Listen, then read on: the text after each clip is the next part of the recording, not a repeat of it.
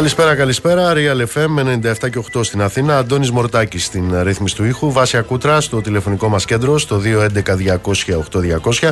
Ηλεκτρονική τρόπη επικοινωνίας με SMS, γραφετερία, αλκενό, το μήνυμά σας και αποστολή στο 19600 με email στη διεύθυνση studio papakirialfm.gr. Νίκος Μπογιόπουλος στα μικρόφωνα του αληθινού σταθμού της χώρας. Θα είμαστε μαζί μέχρι τις 9.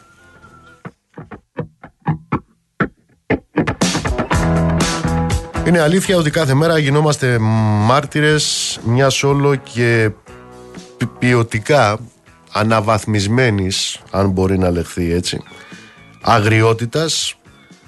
Μιλάω για τα αναβαθμισμένα bullying όπως αυτά στην Αγία Παρασκευή. Για καταστάσεις όπως αυτές στην ε, Βέρεια έχουμε ένα πεντάχρονο βρέφος το οποίο Πήγε στο νοσοκομείο, το πήγαν οι παππούδες στο νοσοκομείο, κακοποιημένο, που έχασε τη ζωή του, με βασική φερόμενη δράστιδα την ίδια του τη μητέρα. Έχουμε αυτό το στιγνό έγκλημα στην ε, Θεσσαλονίκη. Εδώ προσέξτε λίγο, έχουμε όλα τα στοιχεία να διακινούνται στα μίντια για την ε, προσωπικότητα ενός εκ των ε, δύο φερομένων δραστών αυτού του στιγερού εγκλήματος μιλάμε για την 41 χρονών έγκυο γυναίκα που βρέθηκε κατακρεουργημένη εκείνο το ιδιαίτερο στοιχείο της προσωπικότητας του συγκεκριμένου του φερόμενου ως δράστη ο οποίος μάλιστα εμφανιζόταν και στις κάμερες να αναζητά την σύζυγό του είναι ότι πρόκειται για έναν φασίστα και μισό. Για έναν φασίστα κανονικό. Μιλάμε για έναν εθνικιστή, για ένα ρατσιστή, όπως ε, προκύπτει από εκατοντάδες ανατριχιαστικές αναρτήσεις του στα social media. Μιλάμε για έναν τύπο ο οποίος καλούσε και προέτρεπε δημόσια σε βίες ενέργειες. Βεβαίως, ο συγκεκριμένος δήλωνε οπαδός του πατρίς θρησκεία οικογένεια. Διαβάζω σε αναρτήσεις του ότι λατρεύει το κόμμα Σπαρτιάτες το οποίο έχει όπως έγραφε σαν Ευαγγέλιο του το τρίπτυχο πατρίς θρησκεία οικογένεια Μιλάμε για έναν τύπο ο οποίος σε άλλες αναρτήσεις ζητούσε να κατέβει ο στρατός της πόλης για να αντιμετωπίσει διαδηλώσεις. Μιλάμε για έναν τύπο ο οποίος έκανε και μαθήματα πατριωτισμού στα social media για το ποιες είναι οι αλυσμόνητες πατρίδες Μιλάμε για έναν τύπο, επαναλαμβάνω, μιλάμε για εκατοντάδες αναρτήσεις σοβινιστικού, εθνικιστικού, φασιστικού χαρακτήρα στις οποίες μας ενημέρωνε για το πρόβλημα που έχει ο ελληνοχριστιανικός πολιτισμός λόγω των μεταναστών.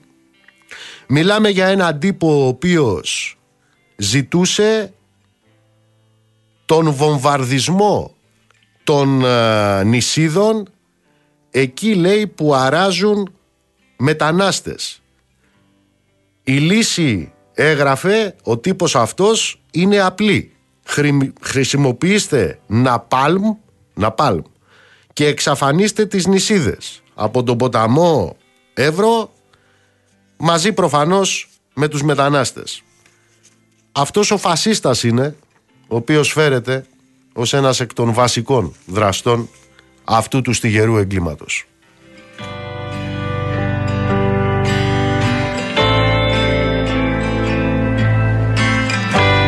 Σε ό,τι αφορά τα πολιτικά μας πράγματα, σήμερα είχαμε το Υπουργικό Συμβούλιο και αύριο αναμένουμε τις ε, δηλώσεις του κυρίου Πρωθυπουργού σε ό,τι αφορά το ζήτημα του νόμου για τα ομόφυλα ζευγάρια ένα θέμα το οποίο απασχολεί κυρίαρχα θα έλεγε κανείς στην επικαιρότητα.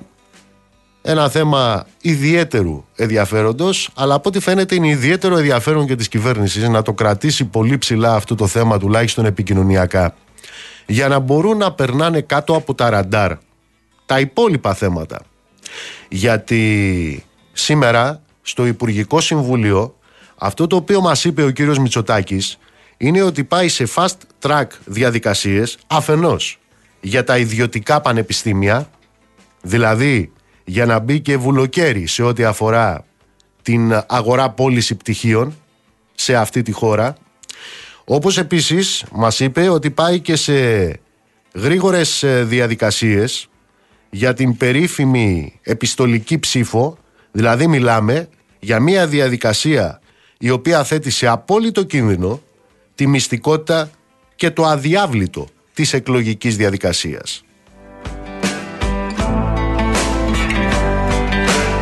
Κατά τα λοιπά τα παραμύθια της κυβέρνησης σε ό,τι αφορά την ποιότητα ζωής, η οποία είναι πολύ υψηλή η ποιότητα ζωής στη χώρα μας, το έχει πει ο ίδιος ο Πρωθυπουργός.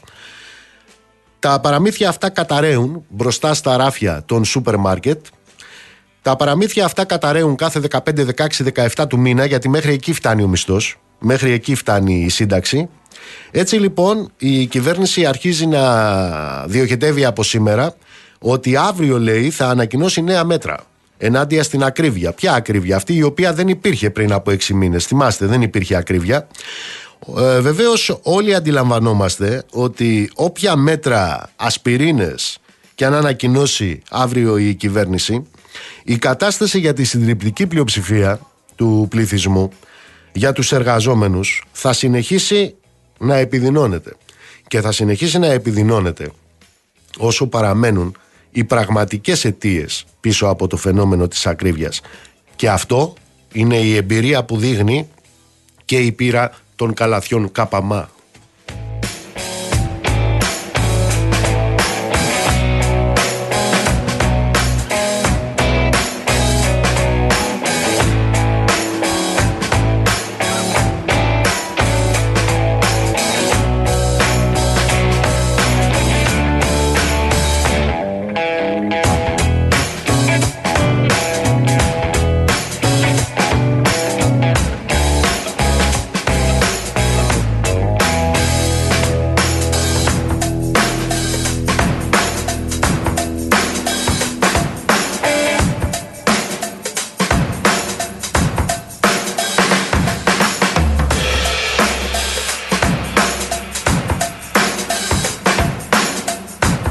Τα καλάθια καπαμά λοιπόν και τα διάφορα πας δεν μπορούν να αντιμετωπίσουν την πραγματικότητα και η πραγματικότητα είναι ότι η λαϊκή οικογένεια ματώνει και ματώνει τελικά για τα κέρδη των μεγάλων επιχειρηματικών ομίλων σε κάθε τομέα και βεβαίως ανάμεσά τους και στον τομέα των εταιριών τροφίμων και των σούπερ μάρκετ τα οποία μετρούν αστρονομικά κέρδη τεράστια αύξηση στην ε, κερδοφορία τους και αυτό παρά το γεγονός ότι οι εργαζόμενοι αδυνατούν πλέον να προμηθευτούν ακόμα και τα πιο αναγκαία είδη.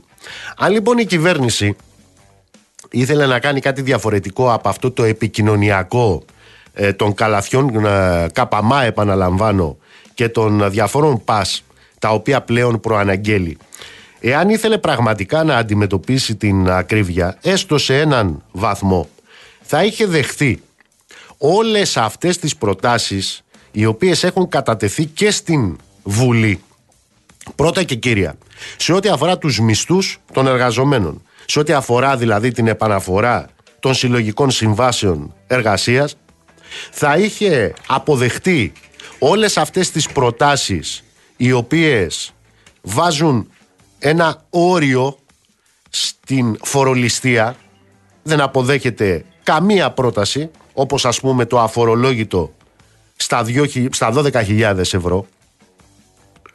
Και βεβαίως εάν η κυβέρνηση νοιαζόταν για τον ελληνικό λαό και για το πώς τα βγάζει πέρα θα το είχαμε δει σε ό,τι αφορά τους ειδικούς φόρους κατανάλωσης και στο ρεύμα και στα καύσιμα θα το είχαμε δει και σε ό,τι αφορά την ενέργεια με αυτό το πλιάτσικο που γίνεται μέσω του χρηματιστηρίου της ενέργειας στην ε, τιμή του ρεύματος. Αυτό λοιπόν το οποίο βιώνει η λαϊκή οικογένεια δεν είναι παρά μία ληστεία, μία κατεξακολούθηση ληστεία που βεβαίως η αντανάκλασή της βρίσκεται στους ισολογισμούς των εταιριών. Είναι σε αυτή τη χώρα που οι τραπεζίτες μας μόνο μέσα στο εννιάμινο του 2023 είχαν 3 δισεκατομμύρια καθαρά κέρδη. Είναι σε αυτές τις συνθήκες, τις συνθήκες της οικονομικής λαιλασίας του συνόλου του ελληνικού λαού, που οι ολιγάρχες της ενέργειας, αφού πρώτα πήραν με τη μορφή επιδοτήσεων, δηλαδή τι επιδότηση, επιδότηση της εσχροκέρδειας, επιδότηση της ληστείας, πάνω από 8 δισεκατομμύρια, τώρα έχουν επιβάλει τα πράσινα, κόκκινα, κίτρινα, μπλε τιμολόγια της ληστείας. Άκουγα και τον uh, Νιφλή το πρωί. Έχουν φέρει λέει και το πορτοκαλί μόνο που δεν υπάρχει. Το πορτοκαλί και τι ακριβώς έχουν κάνει; Έχουν επιβάλει μια κερδοσκοπία της τάξης του 50 και 70% σε σύγκριση με τις τιμές του ρεύματος το 2021. Το 2021 η τιμή του φυσικού αερίου, άλλη μεγάλη ε, επιτυχία της κυβέρνησης, στην Ελλάδα το ρεύμα, η τιμή του καθορίζεται σχεδόν αποκλειστικά από την τιμή του φυσικού αερίου. Ε, σήμερα λοιπόν η τιμή του φυσικού αερίου είναι στα επίπεδα του 2021. Τότε όμως η κιλοβατόρα είχε κάτω από 10 ευρώ. Σήμερα ξεκινάμε από τα 15 για να φτάσουμε στα 17 στα σταθερά του τιμολόγια. Ξεκινάμε δηλαδή με μία ληστεία από χέρι της τάξης του 50 και του 70%. Προσδόξαν τεσσάρων ολιγαρχών, οι οποίοι έχουν αποκομίσει πάνω από 8 δισεκατομμύρια μέσα από τις επιδοτήσεις τους προηγούμενους 18-20 μήνες. Είναι σε αυτές τι συνθήκες, στις συνθήκες της λαιλασίας των λαϊκών εισοδημάτων, που οι ολιγάρχες των καυσίμων είχαν πάνω από 2 δισεκατομμύρια καθαρά κέρδη πέρυσι. Και είναι σε αυτές τις συνθήκες που μόλις 150 εταιρείες εισηγμένες στο χρηματιστήριο έχουν καθαρά κέρδη μέσα στο προηγούμενο οικονομικό έτος της τάξης των 10,5 δισεκατομμυρίων. Όταν λοιπόν δεν φτάνουν τα λεφτά για την μέση οικογένεια παρά μόνο για τις πρώτες δύο-τρεις εβδομάδες του μήνα, ο λόγος που δεν φτάνουν είναι ότι αυτά τα λεφτά πηγαίνουν σε κάποια άλλα θησαυροφυλάκια.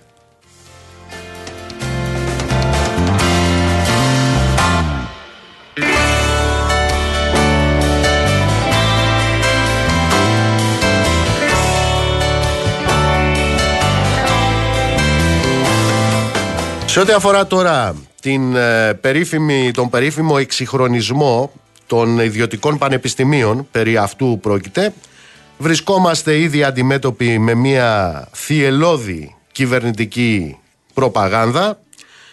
Απέναντι σε αυτή την ε, προπαγάνδα απαντούν και οι φοιτητές, απαντούν και οι εκπαιδευτικοί, απαντούν και όλοι οι φορείς της ε, παιδείας. Έχουμε συλλαλητήρια τα οποία προγραμματίζονται σε μια σειρά πόλεις μεθαύριο την Πέμπτη. 12 η ώρα το μεσημέρι στα Προπήλαια και στην ε, Θεσσαλονίκη την ίδια ώρα στην Καμάρα. Είναι η αρχή όπως λένε οι φορείς, οι πανεπιστημιακοί. Αντιπαράθεσης με αυτό το οποίο προσπαθεί να φέρει η κυβέρνηση. Συλλαλητήρια έχουν προγραμματιστεί σε μια σειρά πόλεις της χώρας Αλεξανδρούπολη, Κομωτινή, Καβάλα, Φλόρινα, Κοζάνη, Γιάννενα, στα Τρίκαλα σε όλη τη Θεσσαλία, στην Πάτρα, στην Καλαμάτα, στο Ηράκλειο, στα Χανιά, στη Ρόδο. Είναι εκατοντάδες οι φοιτητικοί σύλλογοι από όλη την Ελλάδα που έχουν ήδη συνυπογράψει κοινή απόφαση ενάντια στα ιδιωτικά πανεπιστήμια ε, όπως αποφασίστηκε στην ε, πανελλαδική συνάντηση που είχαν πριν από λίγες μέρες και επαναλαμβάνω ανοίγουν ανοίγει αυτή η αυλαία των τεράστιων συλλαλητηρίων που ετοιμάζονται μεθαύριο, όπως επίσης υπάρχει συντονισμός δράσης σε όλες τις σχολές για καταλήψεις, αλλά και συντονισμός με εργατικά σωματεία και με άλλους ε, πανεπιστημιακούς φορείς. Στην ίδια κατεύθυνση είναι η Συντονιστική Επιτροπή των ε, Μαθητών και στην Αθήνα. Στην ίδια κατεύθυνση είναι ε, οι, οι ενώσεις των ε, εκπαιδευτικών. Στην ίδια κατεύθυνση είναι και η Ομοσπονδία Διοικητικού Προσωπικού Τριτοβάθμιας Εκπαίδευσης.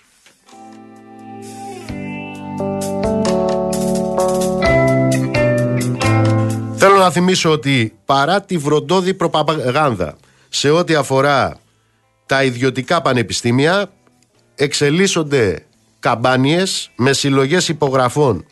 Για να μην περάσει το νομοσχέδιο της κυβέρνησης ανάμεσα σε άλλες καμπάνιες έχουμε το κείμενο υπογραφών που διακινείται από πανεπιστημιακούς και ερευνητές που σημειώνουν μεταξύ άλλων ότι το νομοσχέδιο της κυβέρνησης είναι αντιδραστική τομή στο σώμα της ελληνικής κοινωνίας και του Δημόσιου Πανεπιστημίου και βεβαίως δηλώνουν παρόντες στον αγώνα ενάντια στα ιδιωτικά πανεπιστήμια διεκδικώντας διεύρυνση και αναβάθμιση της δημόσιας και δωρεάν εκπαίδευσης που όπως αναφέρουν πανεπιστημιακοί και ερευνητές αυτό είναι που έχει ανάγκη και η χώρα και η νέα γενιά.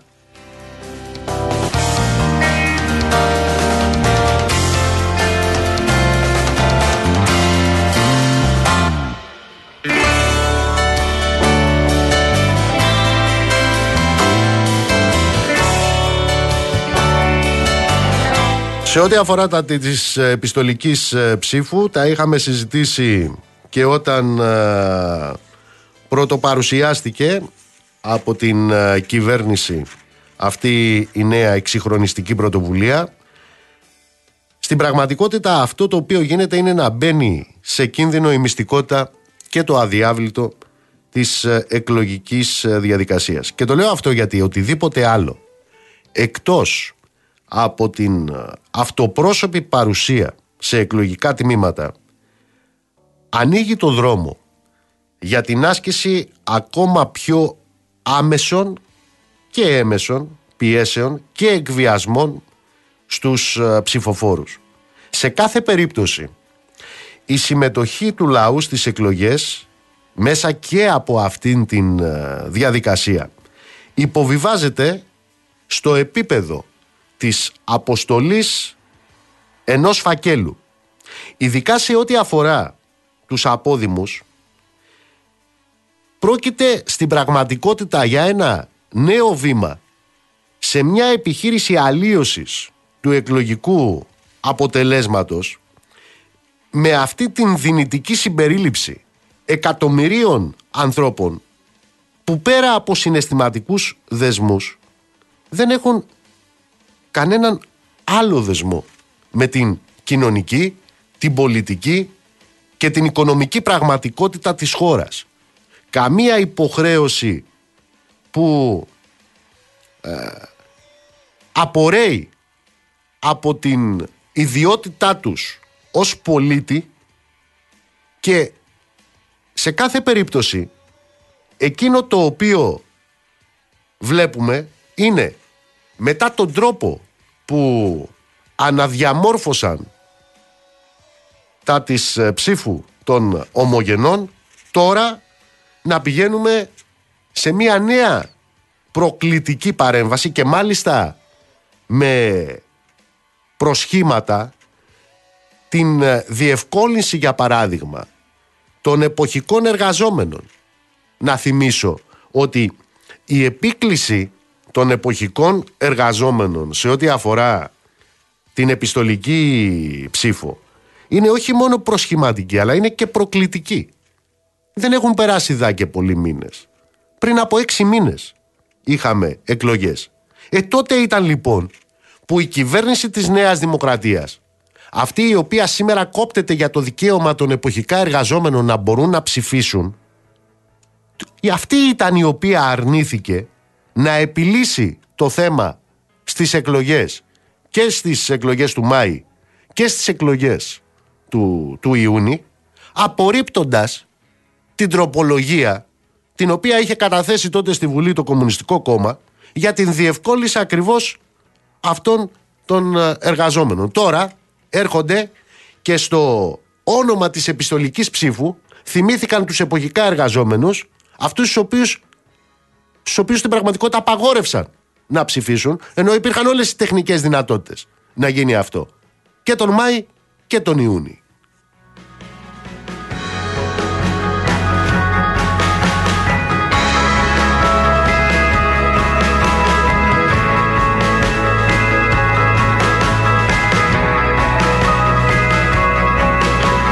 Το θέμα της επιστολικής ψήφου είναι πολύ μεγάλο θέμα και βεβαίως ε, βλέπουμε ότι η κυβέρνηση αξιοποιεί τη σύμφωνη γνώμη και του Πασόκ όσο και του ΣΥΡΙΖΑ για να τρέξει αυτό το απαράδεκτο και επικίνδυνο μέτρο σε αυτή την επιχείρηση αλλίωσης και του εκλογικού σώματος και κατ' επέκταση του εκλογικού ε, αποτελέσματος. Εδώ θα αναφέρω μόνο ότι όλο αυτό το επιχείρημα περί αντιμετώπισης της αποχής στις εκλογές μα κάθε άλλο παρά είναι ένα τεχνικό ζήτημα και η απόδειξη βρίσκεται εκεί ακριβώς που δείχνει η κυβέρνηση για να μας πείσει τάχα μου για την αξία της νέας ρύθμισης που φέρνει. Μα δείτε τι γίνεται στις εκλογές στις Ηνωμένες Πολιτείες. Εκεί που το μέτρο της επιστολικής ψήφου ισχύει δεκαετίες συνέβαλε σε τίποτα. Σε ό,τι αφορά την αποχή στις αμερικάνικες εκλογές. Και βεβαίως τις επόμενες μέρες θα είμαστε εξαιρετικά αναλυτικοί και στις κομπίνες. Θα είμαστε εξαιρετικά αναλυτικοί και στις απάτες σε ό,τι αφορά την αξιοποίηση της επιστολικής ψήφου για την διαμόρφωση εκλογικού αποτελέσματος όπως το θέλουν οι κομπιναδόροι. Πόσο κομπιναδόροι τόσο ώστε στη Γαλλία ακριβώς λόγω της κομπίνας να έχει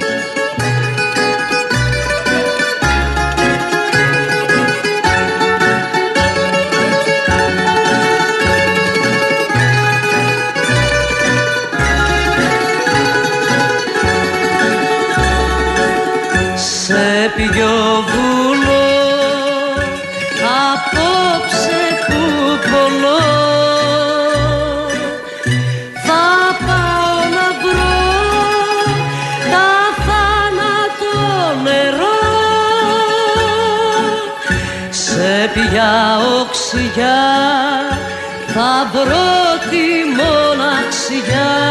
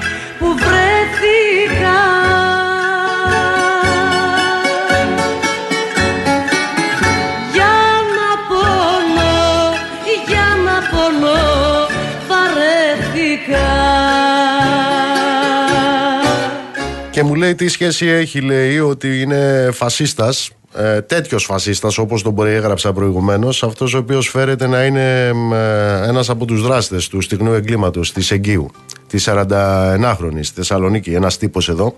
Ε, αυτό το οποίο δεν καταλαβαίνεις και θα σου εξηγήσω συνέχεια γιατί δεν το καταλαβαίνεις, λέγοντάς μου ότι πρόκειται για ε, πολιτική άποψη που έχει ο συγκεκριμένος, αυτό δεν καταλαβαίνεις. Ότι ο φασισμός δεν είναι πολιτική άποψη.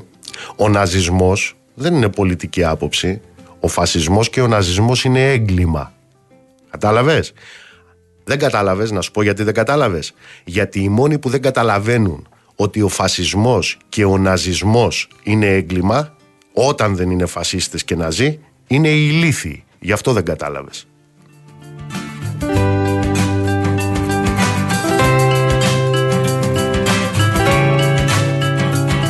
Πάμε στο Γιώργο Τολικουρέτζο. Γιώργο μου καλησπέρα.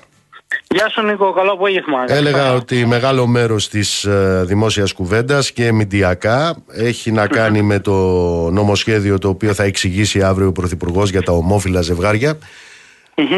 Νομοσχέδιο ειδικού και ιδιαίτερου ενδιαφέροντος αλλά από ό,τι φαίνεται ιδιαίτερο ενδιαφέρον έχει η κυβέρνηση να κουβεντιάζουμε μόνο αυτό και όχι όλα τα άλλα. Γιατί βλέπω σήμερα στο Υπουργικό Συμβούλιο να έχουν ανάψει οι μηχανές για πολύ πάρα πολύ σημαντικά νομοσχέδια τα οποία αφορούν όλα τα παιδιά και των ετερόφιλων και των ομόφιλων και των πάντων εν πάση περιπτώσει. Και νομοσχέδια τα οποία Νίκο θα έρθουν στο διάστημα στο οποίο φαίνεται πως θα μονοπολεί η συζήτηση για τα ομόφυλα ζευγάρια. Να περάσουμε δηλαδή κάπως στη ζούλα.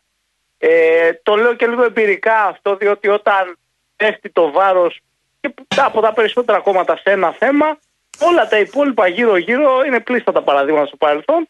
Περνάνε λίγο επιδερμικά. Ε, και μιλάμε καταρχά, ε, ανακοινώθηκε σήμερα ιδιωτικά αυτό που αποκαλούν μη κερδοσκοπικά, μη κρατικά, έτσι.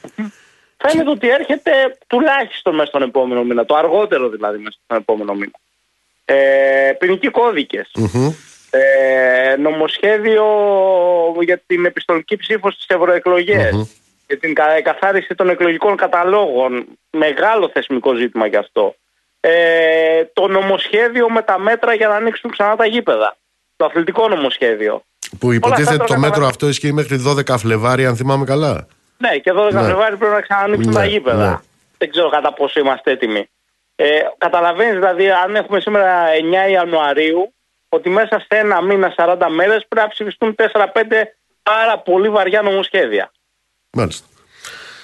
Σε ό,τι αφορά το θέμα λοιπόν το οποίο μονοπολεί σχεδόν την, ε, την επικαιρότητα, αύριο περιμένουμε τον κύριο Μητσοτάκη να ανοίξει τα χαρτιά του, τα χαρτιά της ε, κυβέρνησης. Αύριο τέτοια ώρα θα ξέρουμε τι θέλει να κάνει ο Πρωθυπουργός και η κυβέρνηση. Τώρα δεν σου κρύβω ότι σήμερα, παρά το γεγονός ότι δεν είχε συνεδρίαση στη Βουλή σε επίπεδο ολομελίας, υπήρξαν αρκετοί βουλευτές Νέας Δημοκρατίας οι οποίοι κατέφθαναν στο κτίριο έψαχναν να βρουν συναδέλφους τους, να δουν τι κάνουν, πώς οργανώνονται, καθώς η στάση του ενός σε πολλές περιπτώσεις επηρεάζει και τη στάση του άλλου.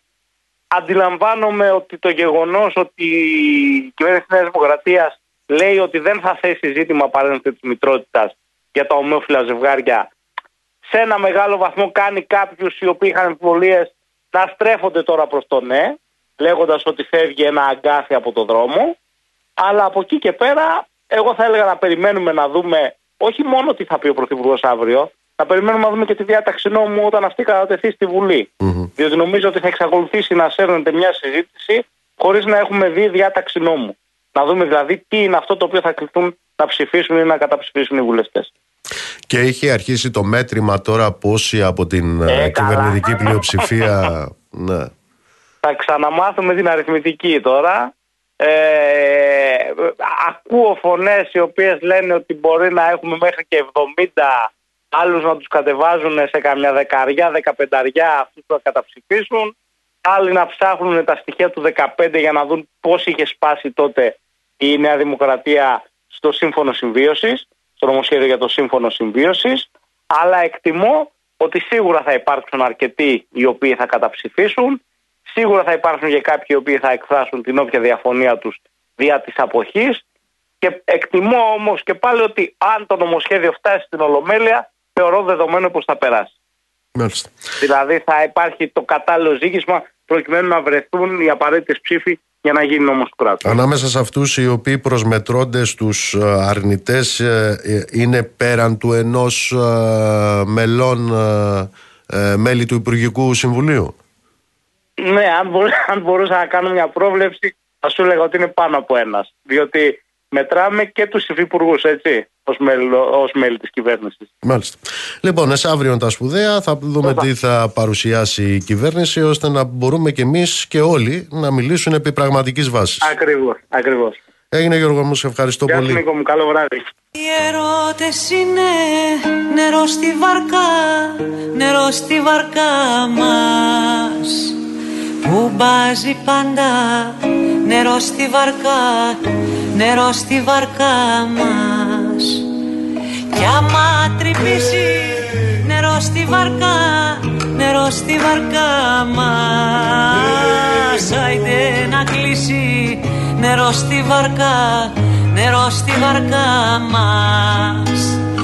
Όλο τον κόσμο γυρίσαμε μόνο έτου το ξέρω Εγώ χωρίς εσένα ναι πόνο και υποφέρω.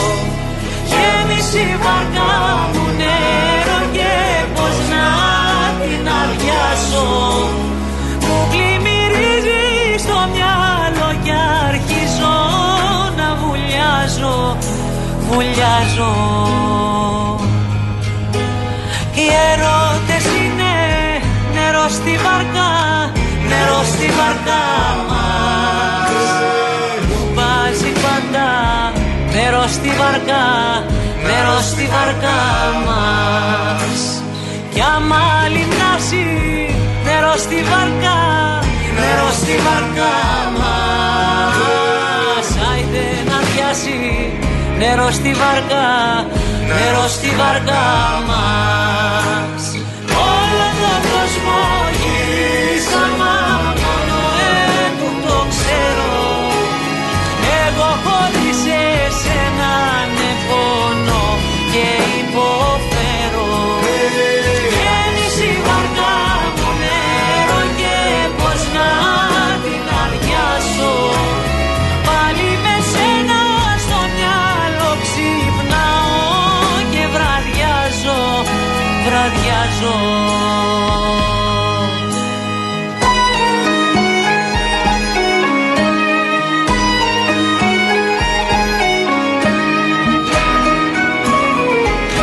Να στέλνω πολλούς χαιρετισμούς στον κύριο Ψαρά, στο Γιάννη, Τζον, να είσαι καλά. Κυριάκο μου, σε ευχαριστώ να χαίρεσαι τα κορίτσια σου. Καλησπέρα στο, στον Αντώνη. Ο φίλος ο Γιώργος με ρωτάει γιατί είμαι ενάντια στα ιδιωτικά πανεπιστήμια και ότι έτσι θα φύγει ε, θα αντιμετωπιστεί η διαρροή Ελλήνων που φεύγουν στο εξωτερικό για να σπουδάσουν. Καταρχάς, φίλε, ε, πάρε για παράδειγμα γιατί το φέρνουν αυτοί ως παράδειγμα. Πάρε ως παράδειγμα την Κύπρο. Στην Κύπρο υπάρχουν. Ναι, αλλά αυτή τη στιγμή στην Ελλάδα, παρότι στην Κύπρο υπάρχουν ε, ιδιωτικά πανεπιστήμια, μη κρατικά, μη κερδοσκοπικά, αυτή τη στιγμή στην Ελλάδα υπάρχουν 10.000 Κύπροι φοιτητές. Εκεί γιατί λοιπόν δεν ε, απετράπει αυτή η διαρροή. Αλλά ξέρεις, η ουσία είναι άλλη. Ε, για να το κωδικοποιήσω λοιπόν, το νομοσχέδιο αυτό, το οποίο έχει προαναγγείλει η κυβέρνηση, παραβιάζει ευθέως το άρθρο 16 του συντάγματος. Ε, παραβίαση την οποία μάλιστα η κυβέρνηση και οι προπαγανδιστικοί της ε, μηχανισμοί τη βαφτίζουν παράκαμψη Κάνουν παράκαμψη. Σε λίγο θα κάνουν και παρακούμβηση. Δεν ξέρω τι άλλο θα κάνουν. Και θα μου πεις και εσύ τι είσαι υπέρ της ε, αστικής νομιμότητας και του αστικού συντάγματος. Εγώ είμαι υπέρ εκείνων των διατάξεων και εκείνων των ε, ε, θεμάτων τα οποία έχει κατακτήσει το κίνημα και τους ανάγκασε να τα κάνουν και διατάξεις. Αλλά για πείτε μου τώρα, ο τρόπος με τον οποίο τοποθετούνται απέναντι στον ύψιστο νόμο του κράτους τους που είναι το Σύνταγμα με αυτό τον τρόπο που το κάνουν αυτό τι δείχνει ακριβώς; Σεβασμός στην νομιμότητά τους έτσι. Αλλά η νομιμότητά τους ποια είναι; Η νομιμότητά τους είναι να κάνουν ό,τι λέει το κεφάλαιο. Και όταν πρέπει το κεφάλαιο να κάνει το οτιδήποτε μετά αυτοί έρχονται να βρουν τις ερμηνείες για το πώς θα το κάνει το δεύτερο ζήτημα είναι ότι η κυβέρνηση με αυτό το οποίο μας έχει εξαγγείλει ότι θα νομοθετήσει και το πανηγυρίζει κιόλας. Ιδρύει ιδιωτικά πανεπιστήμια όπου μόνο όσοι έχουν λεφτά θα μπορούν να έχουν πρόσβαση. Δηλαδή, αυτό το οποίο γίνεται είναι πάρα πάρα πολύ απλό. Έχεις λεφτά, έχεις να πληρώσεις. Ε τότε λοιπόν παίρνεις και πτυχίο. Μόνο που αυτό με τη σειρά του έχει σαν αποτέλεσμα να υποβιβαστούν και όλα τα πτυχία. Να υποβιβαστούν και όλα τα επαγγελματικά δικαιώματα των ε, πτυχιούχων. Τι άλλο κάνει; Θα μετατρέψει τα κάθε είδους κολέγια σε τι; Σε τάχα μου πανεπιστήμια. Αυτό θα κάνει. Ήδη το έχει κάνει εξισώνοντας τα πτυχία των κολεγίων. Και αυτό παρότι δεν καλύπτουν ούτε στο ελάχιστο τις, ε, τις επιστημονικές προδιαγραφές των ε, πανεπιστημίων. Και βέβαια εκείνο το οποίο ταυτόχρονα κάνει η κυβέρνηση είναι να δημιουργήσει συνθήκες για να γίνουν τα δημόσια πανεπιστήμια εκείνα που τελικά θα δίνουν τη σφραγίδα της ποιότητας σε ξένα ιδιωτικά ιδρύματα μέσω συμπράξεων. Αυτό θα κάνει. Αυτό κάνει η κυβέρνηση. Βαφτίζει τα ιδιωτικά τάχα μου πανεπιστήμια μη κερδοσκοπικά ενώ αποτελούν ξεκάθαρα ένα πεδίο κερδοσκοπίας επιχειρηματιών. Έρχεται μάλιστα η κυβέρνηση και τι λέει.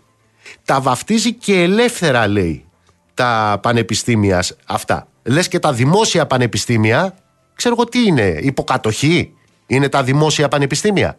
Για να είναι αυτά τα ελεύθερα πανεπιστήμια. Μόνο που αυτά τα ελεύθερά τους πανεπιστήμια, τα ιδιωτικά δηλαδή πανεπιστήμια, δηλαδή τα πανεπιστήμια των επιχειρηματιών, τα πανεπιστήμια τα οποία θα βγάζουν πτυχίο εμπόρευμα τόσο κάνει τόσο το αγοράζεις στην πραγματικότητα εκεί αν βασιλεύει η ανελευθερία. Γιατί εκεί αυτό το οποίο βασιλεύει είναι το διευθυντικό δικαίωμα του εργοδότη. Αυτό βασιλεύει. Το διευθυντικό δικαίωμα του εργοδότη. Και βεβαίως με όλα τα παρεπόμενα. Ανάμεσα στα άλλα την αναγκαστική σιωπή των διδασκόντων. Αλλά ξέρετε καμία διδασκαλία και καμία έρευνα δεν μπορεί να γίνει σε τέτοιες συνθήκες. Σε συνθήκες τελικά μεσαιωνικές.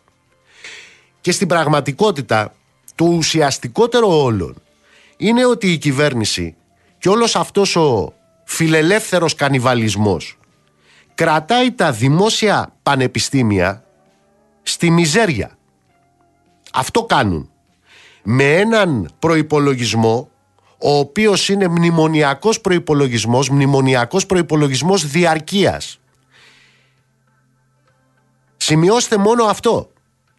Από το 2010 μέχρι σήμερα η χρηματοδότηση των πανεπιστημίων, των δημόσιων πανεπιστημίων, έχει πέσει στο 1 τρίτο. Στο 1 τρίτο. Έχουν κόψει μέσα σε αυτά τα χρόνια τα 2 τρίτα της χρηματοδότησης των δημόσιων πανεπιστημίων τα οποία εργάζονται χωρίς αναγκαίες προσλήψεις διδακτικού και διοικητικού προσωπικού τα οποία λειτουργούν χωρίς υποδομές. Αυτοί οι οποίοι ενδιαφέρονται τάχα μου να σπουδάσουν τα παιδιά. Ποια παιδιά; Γιατί είναι και της θεωρίας τα δικά μας παιδιά αυτοί. Αυτοί λοιπόν οι οποίοι ενδιαφέρονται να σπουδάσουν τα παιδιά είναι αυτοί που έχουν φέρει τη χώρα μας τελευταία στην Ευρωπαϊκή Ένωση ως προς τις δαπάνες για την παιδεία. Συγκρατήστε έναν αριθμό. Συγκρατήστε ένα νούμερο. Η μέση ετήσια δαπάνη αναφοιτητή στην Ελλάδα είναι 1780 ευρώ. Ξέρετε πόσο είναι ο ευρωπαϊκός μέσος όρος; 10.132 ευρώ. Επαναλαμβάνω, η μέση ετήσια δαπάνη αναφοιτητή στην Ελλάδα είναι 1.780 ευρώ έναντι 10.132 ευρώ του ευρωπαϊκού μέσου όρου. Ο μέσος όρος στην Ευρωπαϊκή Ένωση, τη δική τους Ευρωπαϊκή Ένωση, είναι 16 φοιτητές αναδιδάσκοντα, ενώ στην Ελλάδα ξέρετε πόσο είναι; Είναι 49 φοιτητές αναδιδάσκοντα. Αυτό είναι το ενδιαφέρον τους για την τριτοβάθμια εκπαίδευση στη χώρα. Καλά μην μιλήσουμε τώρα για τους μισθούς των μελών του διδακτικού προσωπικού. Οι μισθοί των μελών του διδακτικού προσωπικού στο ελληνικό δημόσιο πανεπιστήμιο είναι στο 40, στην καλύτερη περίπτωση στο 50% της προμνημονιακής περίοδου. Ε, λοιπόν σε αυτές τις συνθήκες είναι που αυτοί τώρα θέλουν και το πτυχίο να είναι εμπόρευμα που όποιος έχει τα φράγκα θα πηγαίνει να πάει να το αγοράσει.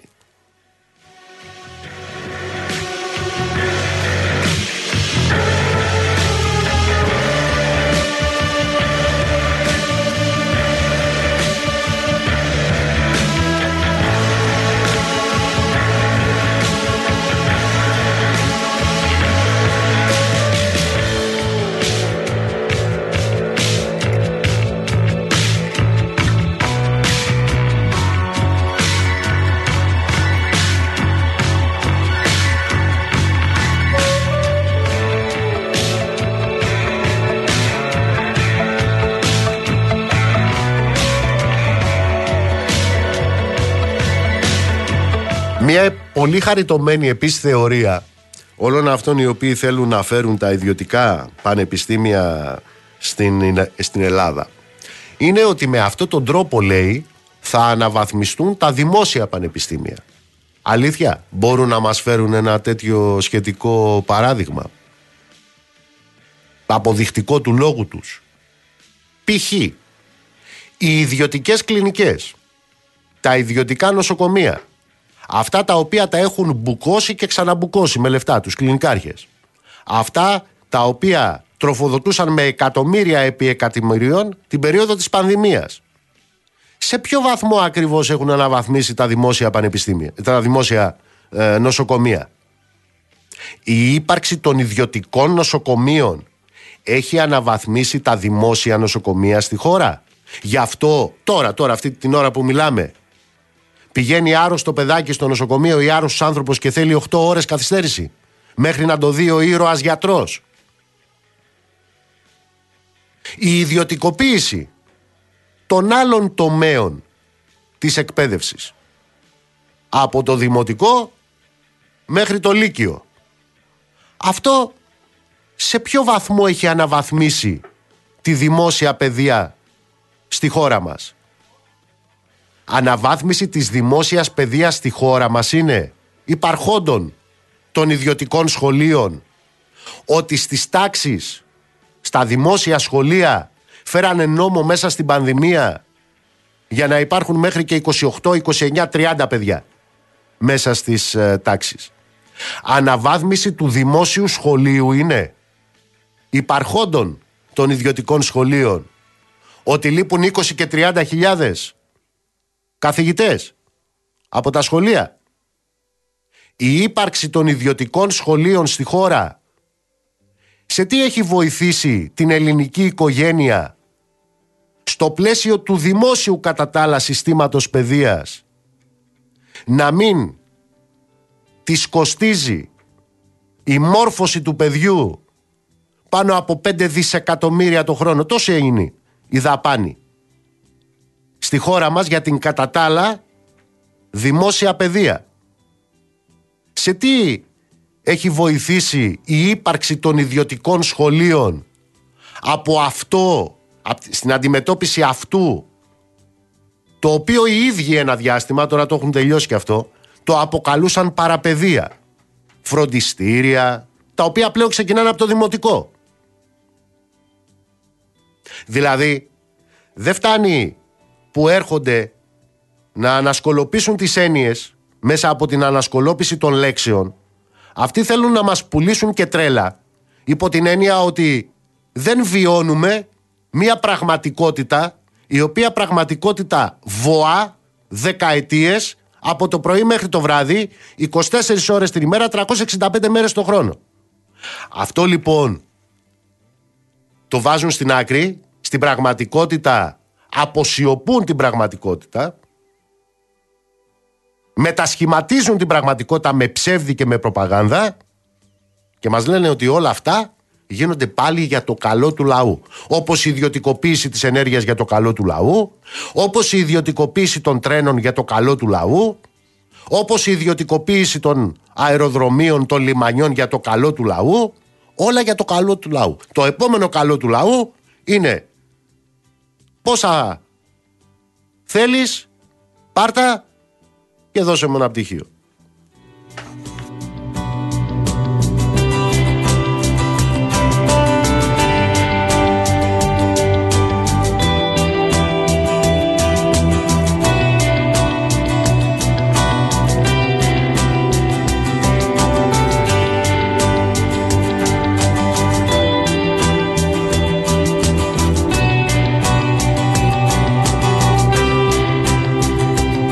Για όλα αυτά που σας λέω πρέπει να σας πω ότι η καλή μας κυβέρνηση έχει βγάλει και προπαγανδιστικό σημείωμα έτσι. Βγάλανε ένα προπαγανδιστικό σημείωμα ε, στο οποίο πουλάνε όλα αυτά τα φούμαρα τα οποία θα τα δούμε πώς ε, έχουν, θα καταγραφούν και μέσα στο νομοσχέδιο αλλά είναι προφανές ότι θα αναπτυχθούν και περαιτέρω αυτά τα φούμαρα στα διάφορα προπαγανδιστικά φυλάδια τα οποία θα διακινηθούν ε, με επίσημο ή ανεπίσημο τρόπο όλο το επόμενο διάστημα. Επαναλαμβάνω, η πρώτη στιγμή με την οποία η κυβέρνηση θα βρεθεί απέναντι στον αντίλογο, τον οργανωμένο αντίλογο των φοιτητών, των γονιών, των μαθητών, των εκπαιδευτικών είναι την ε, Πέμπτη, μεθαύριο πανεκπαιδευτικό συλλαλητήριο και στην Αθήνα και σε δεκάδες πόλεις ενάντια στη νέα αυτή εκτροματική πολιτική κατάργησης του άρθρου 16 και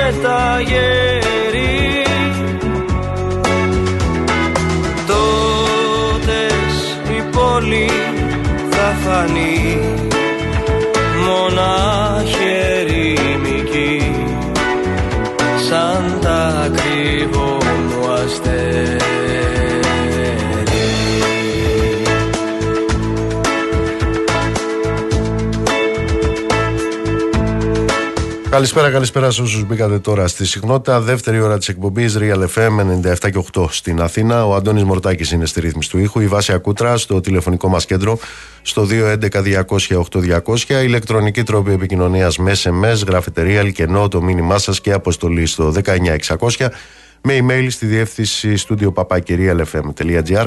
Νίκος Μπογιόπουλος, στα μικρόφωνα του αληθινού σταθμού της χώρας. Θα είμαστε μαζί μέχρι τις 9.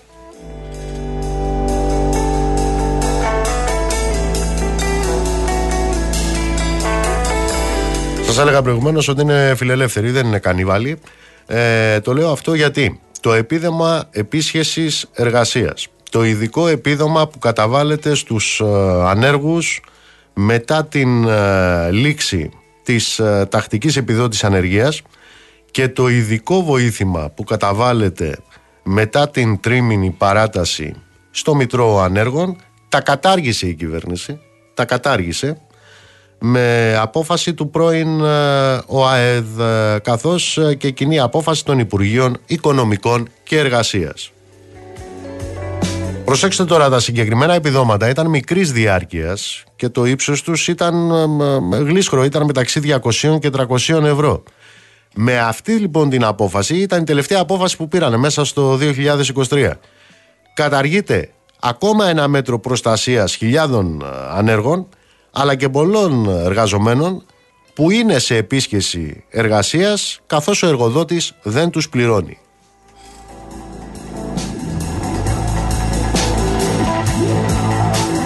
Αυτοί είναι που δίνουν τα καλάθια καπαμά και τα πας.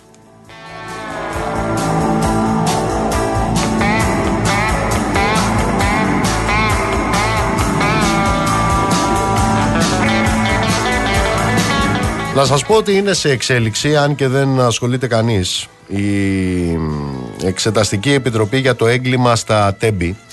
Και πρέπει να σας πω ότι σήμερα είχαμε μια πολύ, πάρα πολύ ενδιαφέρουσα παρουσία εκεί.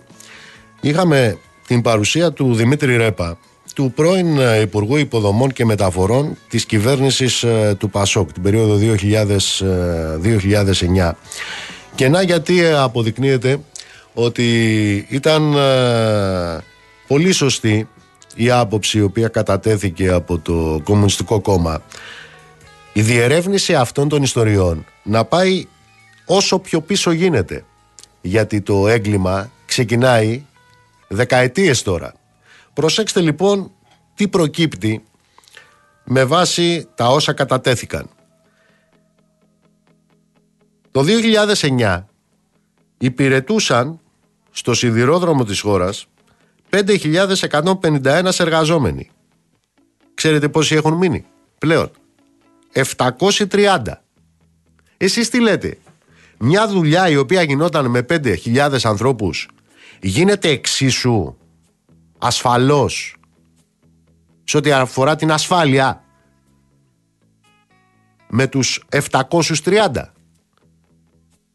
Επίσης τι έχουμε; Έχουμε μία διαρκή απομείωση της αξίας αυτών των περιουσιακών στοιχείων του ελληνικού λαού μέσα από την, ε, το κλείσιμο της ε, στρόφιγγας της κρατικής τους ενίσχυσης. Έτσι λοιπόν, όταν ε, η κρατική ενίσχυση του ΟΣΕ για το 2010 ήταν 104 εκατομμύρια το χρόνο το 16, όταν πλέον και το ξεπουλήσανε βέβαια, έτσι, ήταν 45 εκατομμύρια. Τι άλλο προκύπτει μέσα από τις καταθέσεις τις σημερινές; Ένα τεράστιο σύστημα διαφθοράς και κακοδιοίκησης. Εδώ ακούστηκαν ότι υπήρχαν λέει μαύρα βαγόνια, δηλαδή σειρμοί του ΟΣΕ, που μετέφεραν εμπορεύματα ιδιωτών χωρίς να είναι καταγεγραμμένα, χωρίς να κερδίζει ο ΟΣΕ τίποτα, αλλά και τι άλλο λέει υπήρχε. Υπήρχαν λέει βαγόνια φαντάσματα που έρχονταν από το εξωτερικό χωρίς να καταγράφονται και που στην πορεία λέει χάνονταν σε κάποιο παρακλάδι και λειτουργούσαν λέει για μήνες σαν αποθηκευτικοί χώροι ιδιωτών. Τι λέτε ρε παιδιά; Ναι. Ανάμεσα στα άλλα ακούστηκαν για κυκλώματα κλοπής καυσίμων ε, αφού λέει παρατηρήθηκε ότι το κόστος καυσίμων για το ίδιο δρομολόγιο τη μία φορά ήταν 5.000 ευρώ και την επόμενη φορά πόσο ήταν 50.000 ευρώ. Ε, μιλάμε για τρέλα κανονική δηλαδή τώρα. Ε, σύμφωνα με τον πρώην Υπουργό μάλιστα μεταφέρονταν καύσιμα σε βιτιοφόρα και τα πήγαιναν λέει σε πρατήρια.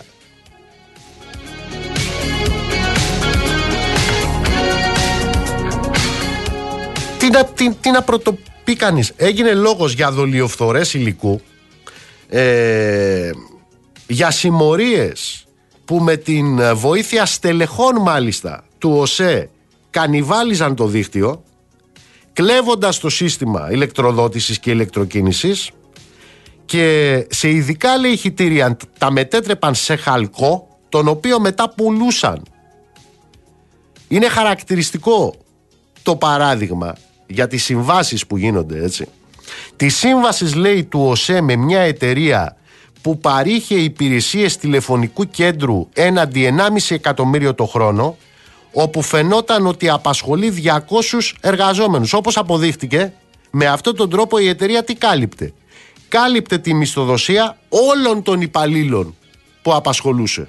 Που τάχα μου απασχολούνταν για τον ΟΣΕ.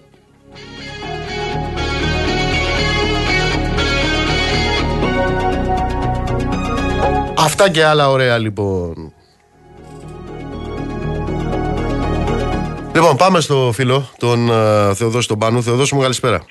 Καλησπέρα, καλησπέρα. Νίκο. Έλεγα προηγουμένως ότι πλέον ε, ζούμε μια καθημερινή ε, μια ποιοτικά αναβαθμισμένη αγριότητα, η οποία προκαλεί από ένα σημείο και μετά έναν εθισμό, ίσως και ένα μυθριδατισμό ε, και σε ό,τι έχει να κάνει με το εντός εισαγωγικών αναβαθμισμένο bullying που μάθαμε εκεί στην Αγία Παρασκευή. Βέβαια, με τον όντως αναβαθμισμένο, πραγματικά. Αλλά μιλάμε και για αυτό το έγκλημα επάνω στην Θεσσαλονίκη για την κατακρεούργηση της Εγκύου.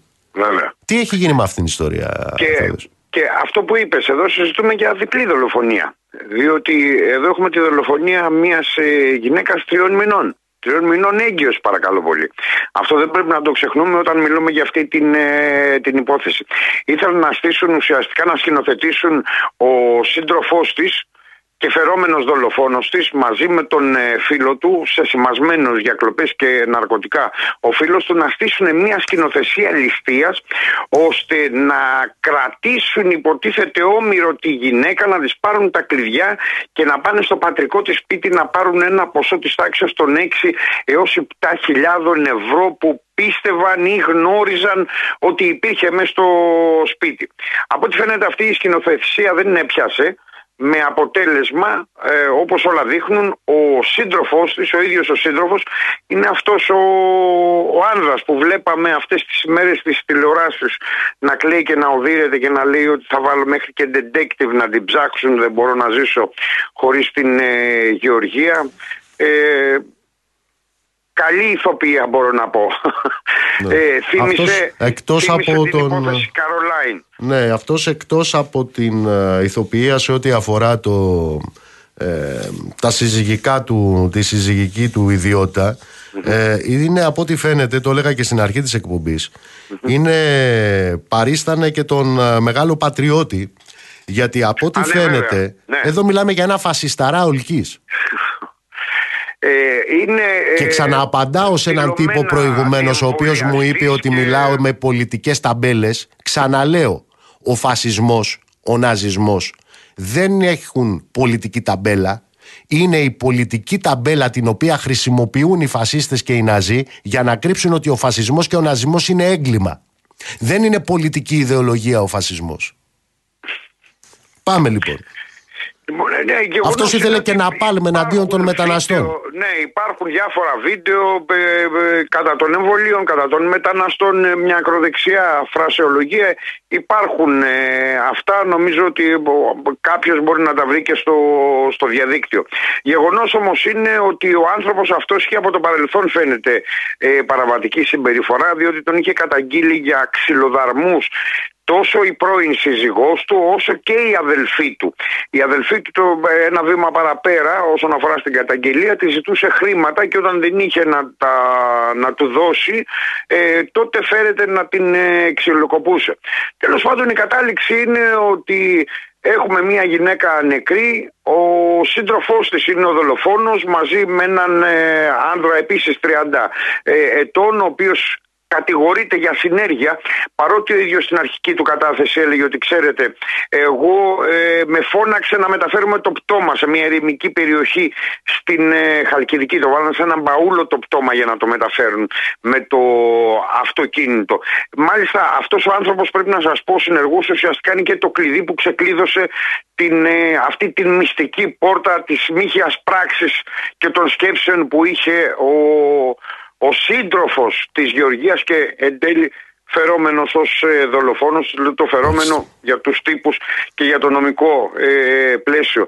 Ε, πολλές μαχαιριές στην, ε, στην θωρακική χώρα στο λαιμό και στην πλάτη. Στην πλάτη φαίνεται ότι είναι το πρώτο χτύπημα που εκεί την ευνηδίασε ο άνθρωπος αυτός και στη συνέχεια κατάφερε τις υπόλοιπες μαχαιριές ενώ υπάρχουν στα, στους καρπούς σύμφωνα με την ε, νεκροψία νεκροτομή σημάδια από δέσιμο κατά πάσα πιθανότητα από χειροπέδες.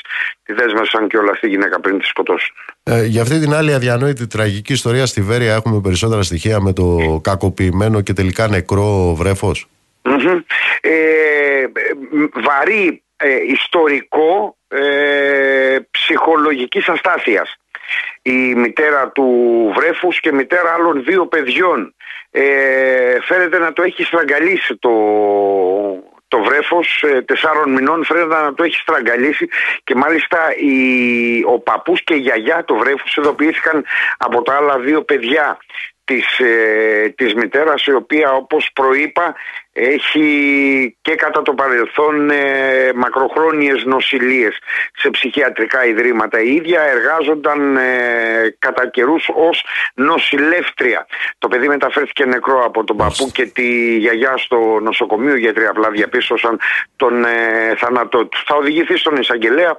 Εικάζω ότι μάλλον στην συνέχεια θα περιοριστεί σε κάποιο ίδρυμα το πιο, το πιο πιθανό. Όντως. Είναι, α, είναι α, αυτές οι μικρές τραγωδίες της διπλανής πόρτας που κανείς δεν γνωρίζει. Σε ευχαριστώ.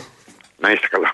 Λοιπόν, ε, λέγαμε προηγουμένως για τα τάχα μου μη κερδοσκοπικά μ, ε, πανεπιστήμια. Ε, Χριστούλια, κανένα μη κερδοσκοπικό σούπερ μάρκετ θα φτιαχτεί; Δεν ξέρω, μη κερδοσκοπικό σούπερ μάρκετ. Αυτό που περιμένουμε, Νίκο, καλησπέρα και από μένα, είναι αύριο στις 12 η ώρα το μεσημέρι να ακούσουμε την εξειδίκευση των μέτρων ε, για τον περιορισμό της ακρίβειας από τον Υπάρχει ακρίβεια; Κώστας Κρέκα. Φυσικά και υπάρχει ακρίβεια. Όχι, γιατί κανένα, Το πριν, έχουμε κανένα πει. εξάμεινο πριν, κανένα χρόνο πριν μας λέγανε δεν υπάρχει ακρίβεια. Τώρα Δεν υπήρξε; νομίζω. Πάντα τα τελευταία τουλάχιστον τρία χρόνια όχι απλά υπάρχει ακρίβεια. Α, υπάρχει τελικά. Έχει, είναι σε πολύ μεγάλο βαθμό. Το αποδεικνύουν ε, η καθημερινή επίσκεψή μας στο σούπερ μάρκετ. Νομίζω δεν χρειάζεται ούτε στοιχεία της ελληνικής στατιστικής αρχής να αναλύσουμε ούτε τίποτα. Γνωρίζουμε ε, ότι οι τιμές ειδικά στα τρόφιμα... Ε, διάβαζα, είναι σε πολύ έβλεπα ψηλά εδώ. επίπεδα. Γι' αυτό λαμβάνονται και μέτρα. Διότι Ναι, αν ναι, ναι, ναι, είχαν ναι. λύσει το πρόβλημα Ναι, της ναι, ναι. ακρίβειας, δεν θα παίρνανε μέτρα. Ναι, το έχω καταλάβει. Ε, δεν μου λες κάτι. Έβλεπα σε ένα ρεπορτάζ που ήταν στον Αντένα, ήταν στο Μέγκα, δεν θυμάμαι. 17 ευρώ το λάδι. Έφτασε 17. Ναι, φυσικά. Α, και, φυσικά. Μάλιστα, και μάλιστα ε, σήμερα, από ό,τι θυμάμαι σε κάποια στοιχεία που είδα από την έρευνα του Ινστιτούτου Λιανεμπορίου Καταναλωτικών Αγαθών, το ελαιόλαδο στη χώρα μας πωλείται ακριβότερα ε, σε σχέση με άλλες χώρες, όπως για παράδειγμα την Ιταλία. Όπως ε, για παράδειγμα ε, άλλες χώρες, νομίζω και την Ισπανία. Νομίζω αν μου δώσεις ένα δευτερόλεπτο θα το βρω κιόλας. Ε, σε κάθε περίπτωση μένει να δούμε τι μέτρα θα είναι αυτά και κατά πόσο θα μπορέσουν έτσι να ε, σταθεροποιήσουν ή και να μειώσουν τις τιμές. Σε κάθε περίπτωση, Νίκο, έχουμε πει. Να σε ρωτήσω, το βρεφικό ότι γάλα που πλέον- τώρα ανακαλύψανε ότι είναι 213 και μέχρι 213% πιο ακριβώς στην Ελλάδα από τις άλλες ευρωπαϊκές. Πόσα χρόνια είναι έτσι; Ε, αρκετά χρόνια. πάρα Αρκετά πολλά χρόνια έτσι. Ναι. Αλλά το θέμα είναι ότι α, επειδή αύριο θα ακούσουμε και για το βρεφικό γάλα. Πόσο, θα το μειώσουν Ε, 20%? Κάποια- Δεν ξέρω αν το μειώσουν, αν έχει αυξηθεί 200% και το μειώσουν 20%. Α, με δεν αυτό ξέρω λέω κι τι- εγώ, ναι. Δεν ξέρω τι μείωση είναι. Το βρήκα τελικά αυτό που σου είπα πριν για το ελαιόλαδο. Σύμφωνα με τα στοιχεία της έρευνας του Ινστιτούτου ε, των α, Καταναλωτικών Αγαθών, 11,60 με ΦΠΑ στην Ελλάδα, 10,15 στην Ισπανία, 10,60, ε, ε, 10,95 στην Ιταλία. Άρα καταλαβαίνεις και μια σειρά από. Δηλαδή το, το γάλα μακράς διάρκειας 1,78 σημερινά στοιχεία είναι αυτά, Νίκο. 1,78 στην Ελλάδα, 1,27 στην Αγγλία. Απίστευτο. 1,13 στην Ισπανία. 1,04 στην Πορτογαλία.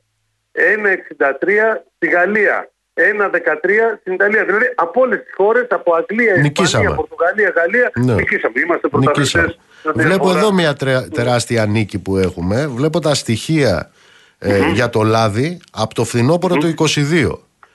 Ναι. 5-5,5 ευρώ το 22. Φτάσαμε 12 με 15 τώρα το Νοέμβρη και το βρήκαν κάτι κάμερες εκεί του καναλιού, δεν θυμάμαι ποιο ήταν, 16-17 Γενάρη του 24. Μιλάμε Ε, δεν δηλαδή υπάρχει. για 212% αύξηση μέσα σε 14 μήνες. Νίκο, θα με παρακαλάς για ένα μπουκάλι λάδι. Κατάλαβες Εγώ θα έρχομαι και θα μου λες ε, όχι για καφέ, θα σου λέω κερδά καφέ, θα σου λέω κερδάς μισό μπουκαλάκι λάδι να βγάλουμε το μήνα. Είναι πανάκριβο. Είναι πανάκριβο και συγγνώμη που κάνω ε, λίγο χιούμορ, αλλά έτσι όπως έχουν πάει τα πράγματα με το ελαιόλαδο, εντάξει, δεν μπορεί κανένας ε, ε, να πει κάτι. Τώρα, να δώσουμε ε, δύο πληροφορίες. Είπαμε, αύριο σε ό,τι αφορά τα μέτρα αναμένεται στις 12 η ώρα να δούμε τι θα γίνει και με ε, την νομοθετική ρύθμιση που προωθεί το Υπουργείο Ανάπτυξης αναφορικά με τις προσφορές και τις εκτόσεις που κάνουν τα σούπερ μάρκετ, δηλαδή να υπάρχει ένας εξορθολογισμός και οι εκτόσεις ουσιαστικά να είναι πραγματικές και ωφέλιμες για τον Τα σούπερ καταναλωτή. μάρκετ είναι αυτά που μέσα σε ένα χρόνο έχουν αύξηση τζίρου ένα δισεκατομμύριο, έτσι. Ακριβώς. Καλά, Ναι. εντάξει, αυτό η αύξηση θα σου πω, θα σου, για να κάνω λίγο έτσι το δικηγόρο του διαβόλου, θα σου πω ότι είναι καθαρά πληθωριστική. Εντάξει, λόγω της ακρίβειας. Ναι, αυτό λέω κι εγώ. Ακριβώς αυτό λέω. Ο όγκος Ναι, αυτό των λέω και εγώ, πωλήσεων ότι στο με σούπερ μικρότερο όγκο έχουν αύξηση τζίρου ένα δισεκατομμύριο. Δηλαδή, εδώ έχουμε αυτή την πάγια τακτική αυτής της ελευθέρας αγοράς, οι φτωχοί να χρηματοδοτούν όσο περισσότερη είναι η φτώχεια τους, τον πλούτο εκείνων οι οποίοι έχουν πλούτο. Εννοείται. Γιατί ο φτωχός είναι αυτός που πονάει σε, πε- όταν ανατιμώνται τα προϊόντα, διότι ένα βασικό, ένα μεγάλο ποσοστό από το μηνιαίο του εισόδημα πηγαίνει για τρόφιμα. Οπότε δεν Αυτό βλέπεις είναι. μη κερδοσκοπικά σούπερ μάρκετ. Δεν το βλέπεις. Θέλω να σου πω το εξής. Ναι. Θέλω να, πω, να σου πω το εξής. Λοιπόν, επειδή τα τελευταία πολλά πολλά χρόνια τα λέμε ε, στην εκπομπή σου. Λοιπόν, η πληθω, ο πληθωρισμός ξεκίνησε το 2021 όταν α, τα, σχεδόν στα απόνερα της πανδημίας. Να το πω έτσι. Λοιπόν, το 2022 ε, το 2021 το Σεπτέμβριο. Το 2022 άρχισε να κλιμακώνεται με τον πόλεμο, με την έναρξη του πολέμου στην Ουκρανία. Λοιπόν, έχουμε τουλάχιστον δύο με δυόμιση χρόνια υψηλού πληθωρισμού στα τρόφιμα. Φαίνεται όταν έχεις ένα πληθωρισμό 9% ε, στα τρόφιμα μετά από τόσους μήνες καταλαβαίνουμε γιατί πρόβλημα μιλάμε. Πλέον το υπαριθμόν ένα πρόβλημα για όλα τα ελληνικά νοικοκυριά Νίκο αναζητεί λύση. Και να δούμε αν τα αυριανά μέτρα θα προσφέρουν τουλάχιστον κάποια λύση γιατί είπαμε η ακρίβεια δεν λύνεται αλλά υπάρχουν μέτρα για να μπορέσουν Μάλιστα. να τη διαχειριστούν και να κάνουν πιο εύκολη την πρόσβαση των πολιτών στα βασικά αγαθά όπως Θα είναι τα τρόφιμα. πούμε και αύριο, Δημήτρη μου. Ευχαριστώ, Ευχαριστώ. Νίκο μου. Να σε Γεια καλά. χαρά. Σε ευχαριστώ πολύ. Για ένα φίλο εδώ, ναι, ε, σας είπα, 230 μέχρι και 231% είναι παραπάνω οι τιμές στο βρεφικό γάλα στην Ελλάδα από χώρες του εξωτερικού. Αν το μειώσουν τώρα κανένα 20%, εντάξει, μια χαρά είναι. 231 θα πάμε στο 211%. Αλλά έλεγα για το φίλο, ε, με αφορμή τα όσα ακούστηκαν σήμερα στην Εξεταστική Επιτροπή για το έγκλημα στα Τέμπη, με αφορμή την ε, κατάθεση του πρώην Υπουργού, του κυρίου Ρέπα. Ξέρεις γιατί έχουν αξία όλα αυτά, φίλε, μιας και αναρωτιέσαι. Έχουν αξία όλα αυτά γιατί μέσα από την απομείωση της ε, σημασίας αυτών των δημόσιων οργανισμών, των οργανισμών μέσα από τη διαφθορά. Μέσα από όλο αυτό το σύστημα των μαύρων βαγονιών είπαμε, ακούσαμε και τέτοια που μετέφεραν λέει εμπορεύματα ιδιωτών χωρίς να είναι καταγεγραμμένα και τα κρατούσαν εκεί για αποδικευτικούς ε, χώρους. Μέσα από το ότι αυτή τη στιγμή υπηρετούν στο σύστημα το 1 έκτο είναι 6-7-42 το 1 έβδομο, το 1 όγδοο των εργαζόμενων που εργαζόταν εκεί πριν από 10 χρόνια από 5.150-730 μέσα από όλα αυτά έχουμε το εξής αποτέλεσμα αγαπητέ. Η Ελλάδα από το 2010 ως το 2018 πριν ακόμα δηλαδή το έγκλημα στα τέμπη πριν ακόμα αυτό το ιδεχθές έγκλημα το στιγερό έγκλημα από το 10 λοιπόν ως το 2018 φίλε η Ελλάδα ήταν πρωταθλήτρια σε νεκρούς ανά σιδηροδρομικό χιλιόμετρο με 137 νεκρούς. Σε ανισόπεδες διαβάσεις, σε εκτροχιασμούς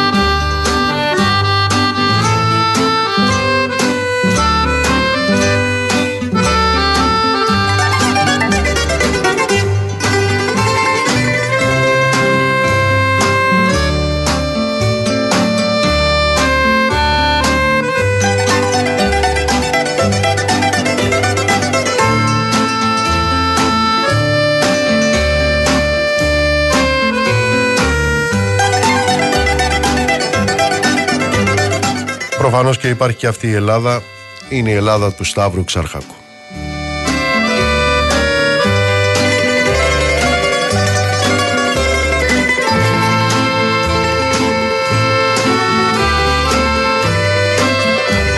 Να στείλω πολλούς χαιρετισμούς στον Άγγελο και την Ιωάννα. Σταυρούλα μου να είσαι καλά. Το λύσαμε το πρόβλημα. Καλησπέρα στον Πύρο, καλησπέρα στον Δημήτρη, καλησπέρα στο φίλο τον Ηλία στο μεταξουργείο. Τάνια μου να είσαι καλά. Φίλε Βασίλη, ε, δεν θα τους καλέσω γιατί δεν έχω καμία απορία σε ό,τι αφορά αυτούς. Δεν έχω να τους ρωτήσω τίποτα.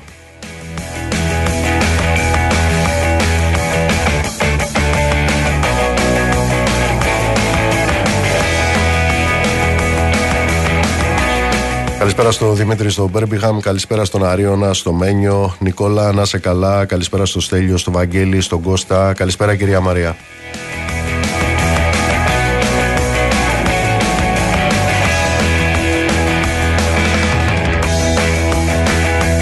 Ναι, το γλέντι με, τον, ε, με τους λογαριασμούς του ρεύματος έχει ξεκινήσει. Ε, το τσακίρι κερφί θα έρθει σε λίγους μήνες όταν θα έρθουν ε, τα πρώτα, οι πρώτοι λογαριασμοί.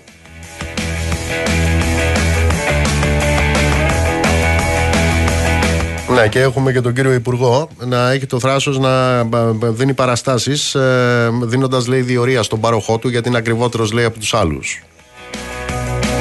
Ο κύριος Υπουργός. Δεν ξέρω, έχει ακούσει κάτι ο κύριος ε, Υπουργός για την αύξηση, την εκρηκτική αύξηση της κερδοφορίας της ΔΕΗ. Η ΔΕΗ είναι αυτή η οποία κρατάει ακόμα το ΔΕΛΤΑ, το δημόσιο μπροστά.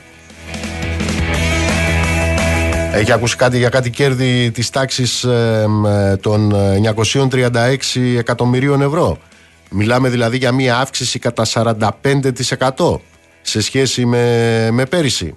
Έχει ακούσει κάτι για τα καθαρά κέρδη μιας ε, εταιρείας που υποτίθεται θα έπρεπε να είναι στην υπηρεσία του ελληνικού λαού της τάξης των 267 εκατομμυρίων μέσα στο 9 μήνο του 2023.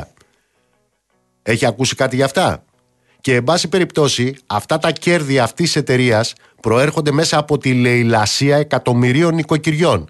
Αυτός είναι ο ρόλος του δημοσίου για αυτούς. Προφανώς είναι αυτός ο ρόλος του δημοσίου. Να τα παίρνουν από τους πολλούς μέσα από τάχα μου δημόσιες εταιρείες για να τα ξαναδίνουν στους λίγους.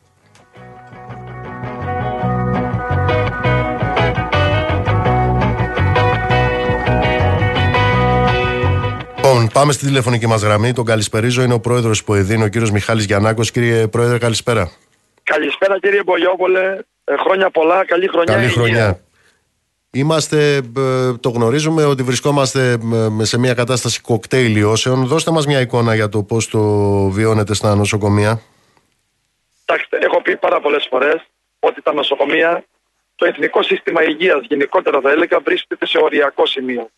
Συνεχώς το προσωπικό μειώνεται, υπάρχει ένα κύμα μαζικής πηγής υγειονομικών λόγω ε, των ε, δυσμενών συνθηκών εργασίας, των χαμηλών αμοιβών, του εμπεγμού θα έλεγα της κυβέρνησης που δεν μας εντάσσει στα βαρέα και αντιγενά επαγγέλματα που δεν μονιμοποιεί τους συμβασιούχους. Φέτος λοιπόν δουλεύουμε με 3.000 λιγότερο προσωπικό σε σχέση με πέρυσι. Ω εκ τούτου λοιπόν προσπαθούν με μετακινήσεις προσωπικού να επιλύσουν προβλήματα, αλλά δυστυχώς τα προβλήματα έχουν σοβαρές επιπτώσεις στις παρεχόμενες υπηρεσίες και αυτοί που δυστυχώς πληρώνουν όλη αυτή την ιστορία είναι οι εργαζόμενοι με την εργασιακή εξουθένωση αλλά και οι ασθενείς όμως που είναι αναγκασμένοι σε πολλές περιπτώσεις να τους παρέχονται μη ασφαλείς α, υπηρεσίες. Τώρα λοιπόν α, διαπιστώνουμε για άλλη μια φορά ότι τα νοσοκομεία α, πιέζονται πάρα πολύ ασφικτικά εξαιτίας της έξαρσης των ιώσεων, κορονοϊού, γρήπης και άλλων ιώσεων και τα παιδιατρικά και τα γενικά νοσοκομεία. Εδώ φαίνεται καθαρά η έλλειψη πρωτοβάθμιας περίθαλψης που υπάρχει, καθότι στα μεγάλα νοσοκομεία της Αττικής, όταν εφημερεύουν, αλλά και της Θεσσαλονίκης, θα επισκέπτονται πάνω από χίλια ασθενείς για να εξε, και εξετάζονται. Η ταλαιπωρία τους είναι πάνω από 10 ώρες έχει φτάσει.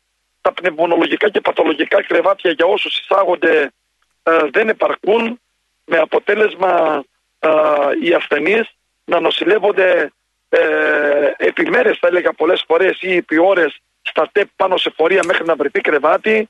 Ε, δεν υπάρχουν κρεβάτια πνευμονολογικά, παθολογικά, νοσηλεύονται στη διασπορά σε άσχετε κλινικές, σε επεμβατικέ κλινικές.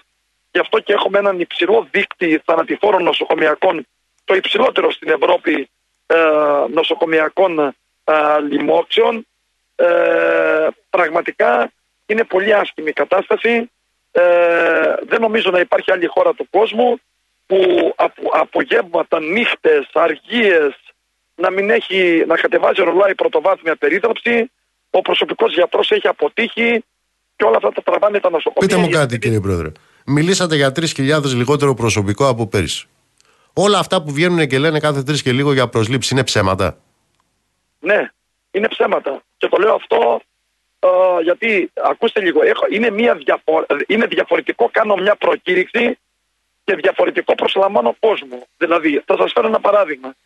Εμένα με κάλεσε ο κύριος Κικίλιας το 2019. Μου είπε ότι κάνουμε μια προκήρυξη 4.000 θέσεων και σε 6 μήνες με ένα χρόνο θα είναι στα νοσοκομεία οι υπάλληλοι αυτοί. Είμαστε στο 2024 και ακόμη βρισκόμαστε στους προσωρινούς πίνακες. Δεν έχει οριστικοποιηθεί η διαδικασία στο ΑΣΕΠ. Και όχι μόνο αυτό, επειδή συμμετέχουν επικουρικοί εργαζόμενοι συμβασιούχοι, θα έχουμε ανακύκλωση του ίδιου του προσωπικού. Εμείς κάθε μήνα χάνουμε 200 με 300 υπαλλήλους. Πώς αναπληρώνονται αυτοί οι υπάλληλοι; Τώρα μιλάνε για 6.500 προσλήψεις. Η προκήρυξη θα γίνει το 24. Με τους ρυθμούς που βγάζει αποτελέσματα το ΑΣΕΠ, τα νοσοκομεία θα έρθουν το 2030. Εμείς τι θα κάνουμε μέχρι τότε; Για εξηγήστε μου δηλαδή, επικουρικό προσωπικό δεν προσλαμβάνουν. Δεν μονιμοποιούν τους συμβασιούχους. Η εργασιακή ανασφάλεια, οι μισθοί πείνας που παίρνουμε οδηγούν σε αποχώρηση από το σύστημα. Δεν είναι ελκυστικό το εθνικό σύστημα υγείας πια. Δεν αρκεί να κάνουμε προκήρυξη. Πρέπει να βλέπουμε αν καλύπτεται. Λένε, κάναμε προκήρυξη παθολόγο εκεί. Το θέμα είναι ότι δεν υπάρχει ενδιαφέρον όμως. Και δεν βλέπουμε γιατί δεν υπάρχει ενδιαφέρον να επιλύσουμε το πρόβλημα. Πείτε μου κάτι, είχαμε ε, αυτό το περιστατικό επάνω στην Καβάλα με το παιδάκι. Αυτό που θέλω να ρωτήσω είναι το εξής. Οι γιατροί μας, αυτοί οι ήρωές μας, τις τεχνολογικές, τεχνικές δυνατότητες να μπορέσουν ε, να φέρουν σε πέρα στη δουλειά τους την έχουν.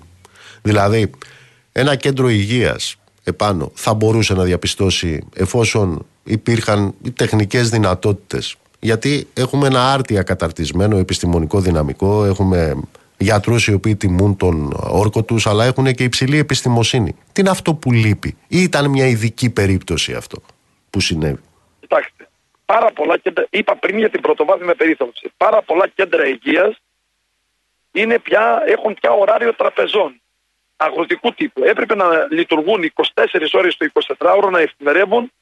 Δεν έχουν γιατρούς, έχουν σε πολλές περιπτώσεις μηχανήματα, α, αλλά δεν μπορούν να κάνουν ούτε μία ακτινογραφία, α, ούτε μία γενική αίματος, γιατί δεν, υπάρχουν, δεν υπάρχει το κατάλληλο προσωπικό. Όμως η περίπτωση αυτή που λέτε για την Τάσο είναι μια διαφορετική περίπτωση. Εκεί λοιπόν το παιδάκι που έπασχε από στρεπτόκοκο πήγε στο κέντρο υγείας τρεις μέρες αφού είχε πειρατό.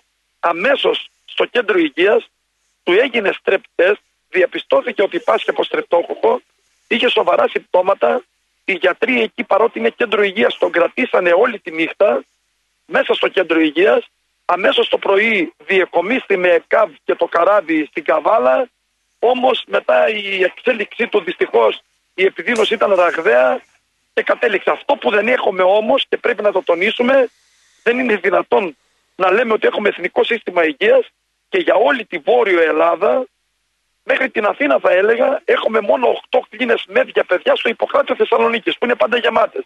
Ένα παιδί δηλαδή σήμερα, αν χρειαστεί να μεθ από την Κομωτινή, πρέπει να έρθει στην Αθήνα.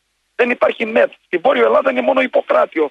Δεν υπάρχει στη Θεσσαλία, δεν υπάρχει στην Ήπειρο, υπάρχει μόνο στη Πάτρα και στο Ηράκλειο της Κρήτης και στην Αθήνα. Μετά από όλα αυτά που έλεγαν δηλαδή εν μέσω πανδημίας ότι έχουν φτιάξει μεθ, μεθ και δώσ' του μεθ αυτόν το αποτέλεσμα με τις μεθ που έχουν φτιάξει; Για, για τις μεθ για παιδιά είπα κύριε Μπογιόπουλη και αυτό που με Για τις μεθ για όσους τις χρειάζονται λέω εγώ κύριε Πρόεδρε. Ακριβώς.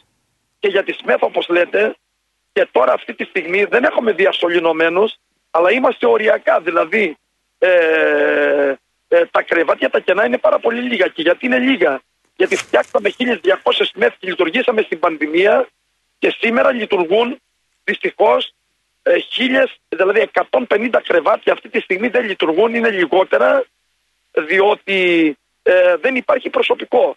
Και πολλές άλλες ε, κλίνες μεθ που λειτουργούν, λειτουργούν οριακά από προσωπικό και πρόκειται να κλείσουν εάν δεν ενισχυθούν. Μάλιστα. Κλείστε εσείς κύριε Πρόεδρε αυτή τη συνομιλία. Εμείς αυτό που έχουμε να πούμε είναι το εξής. Εάν δεν υπάρξει, ε, εάν δεν υπάρξει πολιτική βούληση προκειμένου να δοθούν χρήματα για την υγεία, να δοθούν χρήματα από τον κρατικό προπολογισμό, δεν πρόκειται να φτιάξει η υγεία. Με 5% που είναι οι δημόσιες δαπάνες υγείας στη χώρα μας, όταν ο μέσος όρος στην Ευρώπη είναι 7%, είναι βέβαιο ότι συνεχώς και θα υποβαθμίζει την ποιότητα των παρεχόμενων υπηρεσιών και ο πολίτης θα βάζει βαθιά το χέρι στην τσέπη. Όταν το δημόσιο υποχωρεί, έρχεται ο ιδιωτικός τομέας και καλύπτει τα κενά. Μόνο πως σε αυτές τις περιπτώσεις ο πολίτης πρέπει να έχει βαθιά το χέρι στην τσέπη. Και αν δεν έχει λεφτά, μπορεί να χάνει και τη ζωή του. Κύριε Πρόεδρε, κύριε Γιαννάκο, ευχαριστώ θερμά. Να είστε καλά. Γεια σας.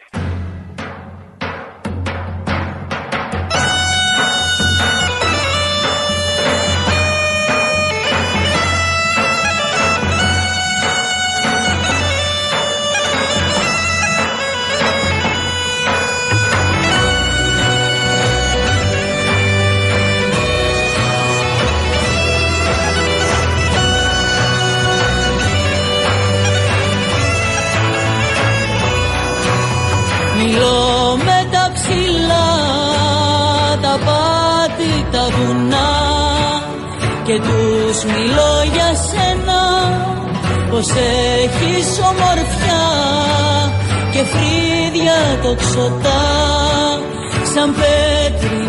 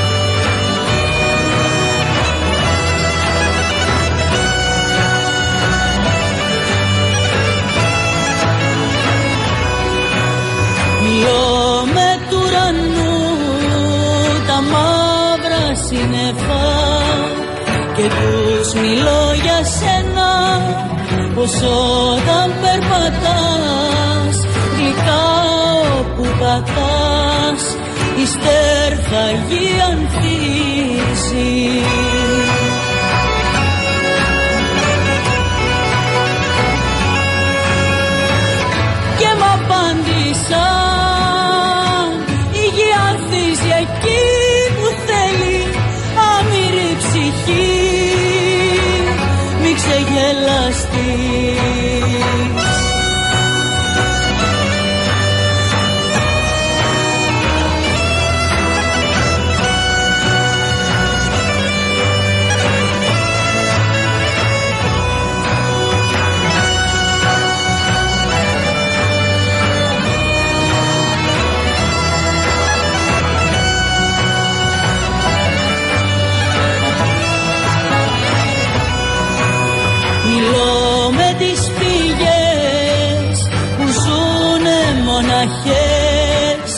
και τους μιλώ για σένα πως όταν με κοιτάς σαν λες πως μ' αγαπάς.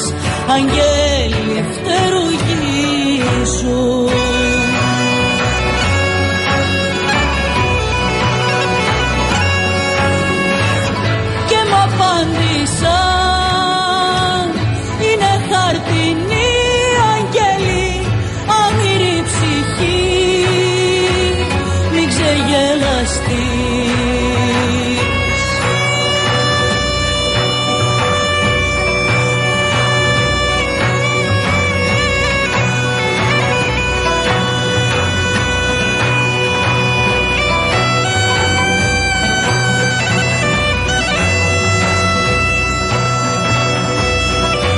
Να στείλω χαιρετισμούς στον Νίκο, τον Ευθυμίου, χαιρετίσματα στο Θήμιο, χαιρετίσματα στον Κωνσταντή. Βασίλη μου, έχω επιλέξει αυτόν τον τρόπο για την ε, διαδικασία στην οποία αναφέρεσαι. Καλησπέρα στον Ευρυπίδη, καλησπέρα στον Άκη που μας ακούει από το Αμβούργο, καλησπέρα στον Αλέξη. Νίκο μου, στην ερώτηση που κάνεις, ε, γιατί, η απάντηση είναι γιατί έχουν κάνει καθεστώς. Εκείνο το πετάει μια πεταλούδα στον Ινδικό και προκαλείται τσουνάμι στην Αμαλιάδα, κάτω στην Κουρούτα, στην πατρίδα μου. Λοιπόν, πάμε να δούμε τι γίνεται στον κόσμο. Τζένι Κρυθαρά, έλα Τζένι μου, καλησπέρα. Καλησπέρα.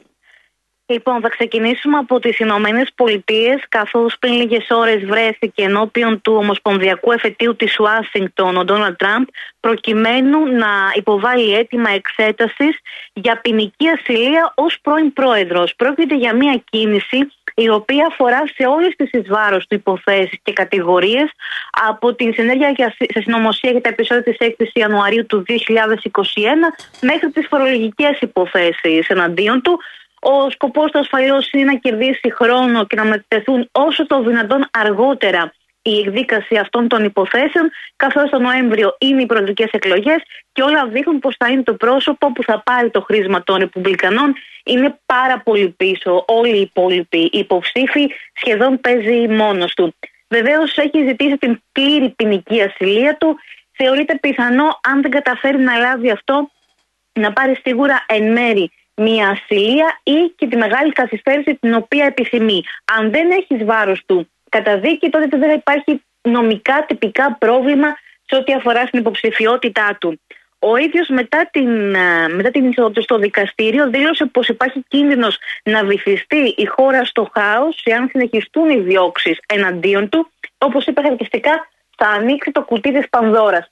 Αυτό είναι και γενικά το σύνθημα στην προεκλογική εκστρατεία Ντόναλντ Τραμπ, ο οποίος υποστηρίζει ότι θα πρέπει να φύγει από την κυβέρνηση του Τζο Μπάιντεν προκειμένου να έρθει εκείνος και να βάλει τα πράγματα στη θέση του, την ώρα που στην αντίποδα ο Τζο Μπάιντεν έχει ως σύνθημα δικό του η δημοκρατία απειλείται, περιγράφοντας ως απειλή και τη δημοκρατία τον Ντόναλντ Τραμπ. Εκεί ήδη αναπτύσσονται θεωρίες ότι ο Biden θα αποτραβηχτεί από την κούρσα σε κάποια στιγμή. Δημοσιεύτηκε σήμερα από την ε, JP Morgan μία πρόβλεψη στο πλαίσιο των 10 προβλέψεων που κάνει η εταιρεία για το 2024 σύμφωνα με την οποία ο Τζο Μπάιντεν θα αποσυρθεί από την κούρσα στο διάστημα μεταξύ της Σούπερ Τρίτης που είναι τον Μάρτιο και ψηφίζουν ε, 10-12 πολιτείες μαζί για το χρήσμα των Δημοκρατικών και των Ρεμπλικανών ε, μέχρι και τις εκλογές του Νοεμβρίου του 2024. Είναι ένα μεγάλο διάστημα. Βεβαίως ε, στο πλαίσιο της πρόβλεψης ε, δεν περιλαμβάνεται κανένα σενάριο σχετικά με το ποιος θα μπορούσε να αναλάβει την θέση του σε ό,τι αφορά στην υποψηφιότητα των δημοκρατικών, γιατί όπως θα θυμόμαστε, είναι ο μοναδικός υποψήφιος. Συνηθίζεται όταν κάποιος είναι πρόεδρος να είναι και ο μοναδικός υποψήφιος. Στην προκειμένη περίπτωση δεν υπάρχει και διεκδικητής. Δεν έχουν πάγκο οι δημοκρατικοί, να το πω έτσι, κατά το κοινό σα λεγόμενο. Είναι κάτι το οποίο είχε παρατηρηθεί ήδη από την περίοδο που έφυγε από, Μάλιστα. το, από την Προεδρία ο Μπαράκ Ομπάμα. Εκεί με τα έγγραφα που αφορούν την υπόθεση Επστάιν η σαπίλα συνεχίζεται, έτσι; Ε, και μάλιστα είχαμε σήμερα και μία συνέντευξη στη Βρετανική τηλεόραση ε, ενός από τα θύματα, μίας από τις καταγγέλουσες ε, του, στην υπόθεση Epstein, η οποία αποκάλυψε ότι υπάρχουν ε, κασέτες οι οποίες ε, δείχνουν τις ερωτικές συνευρέσεις ε, ανδρών όπως ο Bill Clinton, ο Ρίτσαρντ Μπράνσον ή ο πρίγκιπας Άντριου με τα θύματα σωματεμπορίας του κυκλώματος Epstein. Αυτές οι, οι κασέτες, αυτό το υλικό δεν υπάρχει στη δικογραφία, υπάρχει μόνο αναφορά σε αυτά. Δεν γνωρίζει κανείς πού μπορεί να βρίσκονται. Ενδεχομένως το γνωρίζει μόνο ο Epstein. Πάντως, να θυμίσουμε ότι για αυτή την περίπτωση, για αυτή την υπόθεση, έχει καταδικαστεί ήδη η Ghislaine Maxwell, συνεργός του Epstein, την οποία κατηγορεί η συγκεκριμένη γυναίκα, 40 ετών σήμερα, ότι ήταν το πρόσωπο το οποίο έχει πλήρη γνώση Μάλιστα. και όλου του πελατολογίου και του που ήταν το υλικό, το βιντεοληπτικό, αλλά και τι συνέβαινε με τα κορίτσια τα οποία ξεκινούσαν με την επαφή μαζί της και κατέληγαν α, θύματα κακοποίησης. Τζένι μου, σε ευχαριστώ πολύ. Καλή συνέχεια. Να στείλω πολλούς χαιρετισμούς στη Μόσχα, πολλούς χαιρετισμούς στην Ευθυμία. Να είστε όλοι και όλες καλά, ψυχή βαθιά. Το ραντεβού μας είναι αύριο στις 7 το απόγευμα.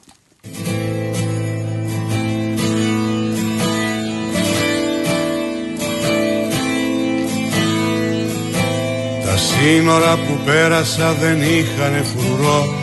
Μόνο λίγα γεράκια διψαζμένα Στα γόνατα μου αράξανε ζητώντας μου νερό. Και πως να τα χορτάσω τα καημένα. Σε πολιτεία βρέθηκα που ψάχνα για καιρό. Στον ήρω μου το χάρτη τον κρυμμένο. Πάω να την ψηλαφίσω, τρέχω να τη χαρώ κι αυτή με προσπερνάει με βλέμμα ξένο.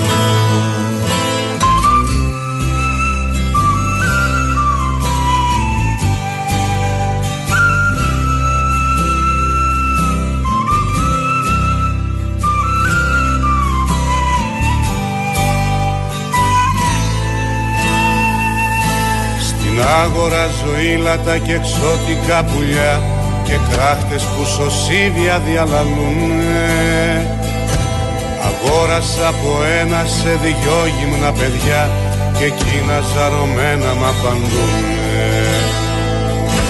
Οι δόκιμες μας γέρασαν νωρίς στον κόσμο αυτό κι αν τόσο θες να κάνεις μια αβαρία. Δώσε μας λίγο πράσινο κύφμαρο κοινό και θα στο ξεπληρώσει η ιστορία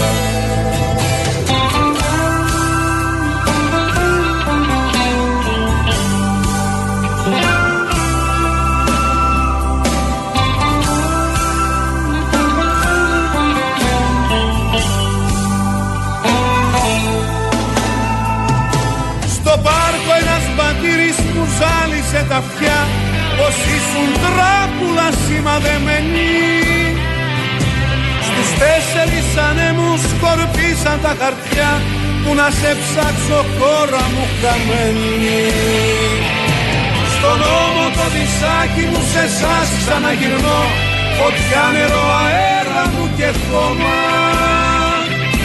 Δεν βγαίνουνε τα όνειρα σε πληστηριασμό Δεν παίχτηκε η παρτίδα μας ακόμα.